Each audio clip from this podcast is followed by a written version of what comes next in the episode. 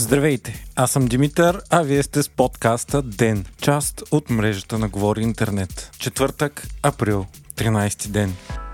На втория работен ден на 49-то Народно събрание депутатите работиха едва няколко минути, защото решиха, че нямат какво да правят след като няма да се избира председател на парламента. В момента обаче текат интензивни разговори между политическите сили в опит за справяне с безпредседентната за страната политическа криза, която бе на 5 парламентарни и едни президентски избори за две години, само за които да накоплаците са платили повече от половин милиард лева. Днес пък от колишните политически врагове ГЕРБ СДС и продължаваме промяната Демократична България излязоха заедно на пресконференция, в която обявиха, че няма да се коалират и правят заедно правителство, но ще работят заедно по общи политики и приемане на законодателство. Идната сряда двете коалиции и най-големи политически сили ще предложат съвместна законодателна програма. На пресконференцията участваха председателя на парламентарната група на ГЕРБ Десислава Атанасова, предложението на ГЕРБ за парламентарен председател Росен Желясков, Христо Иванов от ДБ и Николай Денков от ПП.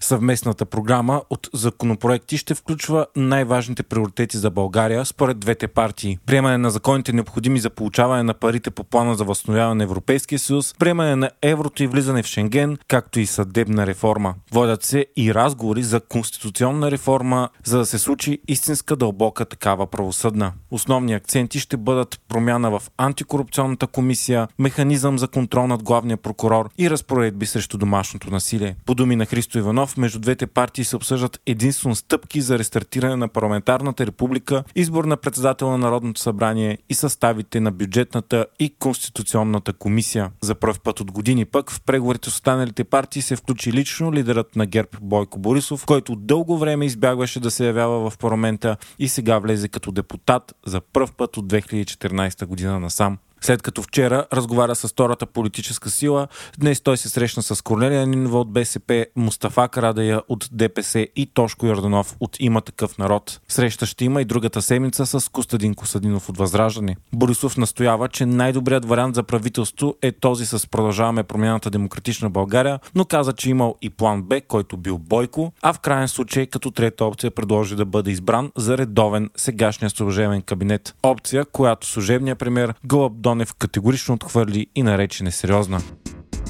Емануел Макрон защити думите си от последните дни, когато обяви пред различни медии, че смята, че Европа трябва да се дистанцира от САЩ, да стане по-автономна военно и политически и да не се меси в ескалацията между Вашингтон и Китай, както и да се намесва по проблема с Тайван. Това става след тридневното му посещение в Китай. Последствие френският президент получи изключително силни критики както във Франция, така от редица европейски лидери и политици в САЩ. След това обаче Макрон заяви, че да си съюзник на САЩ не означава да си техен васал и че европейски европейските държави имат право на собствени решения контраофанзивата на Украина все пак може да се случи едното лято, съобщи премиерът на страната Денис Шмихал, който е на посещение в САЩ. Страната обаче все още се нуждае от засилени доставки на оръжие. От месеци се говори за тази контраофанзива, която цели да върне окупираните от Русия територии, като многократно се появява информация, че именно Вашингтон натиска за нея. След изтеглите секретни документи от Пентагона обаче се разбира, че тя се отлага. Междувременно и стана ясно, че най-известният опозиционер на Кремъл, Алексей Навални, е отново с влушено здраве в колонията, където излежава присъдата си. Той има силни стомашни болки и е отслабнал с 8 кг за две седмици. От екипът му вярват, че бавно му се дават малки дози отрова под формата на хапчета.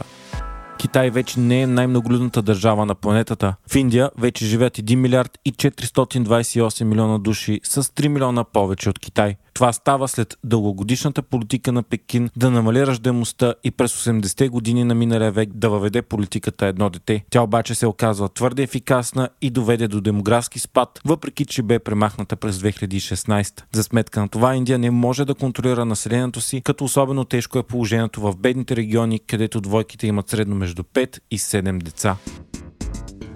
Хари Потър ще се върне под формата на сериал по HBO Max.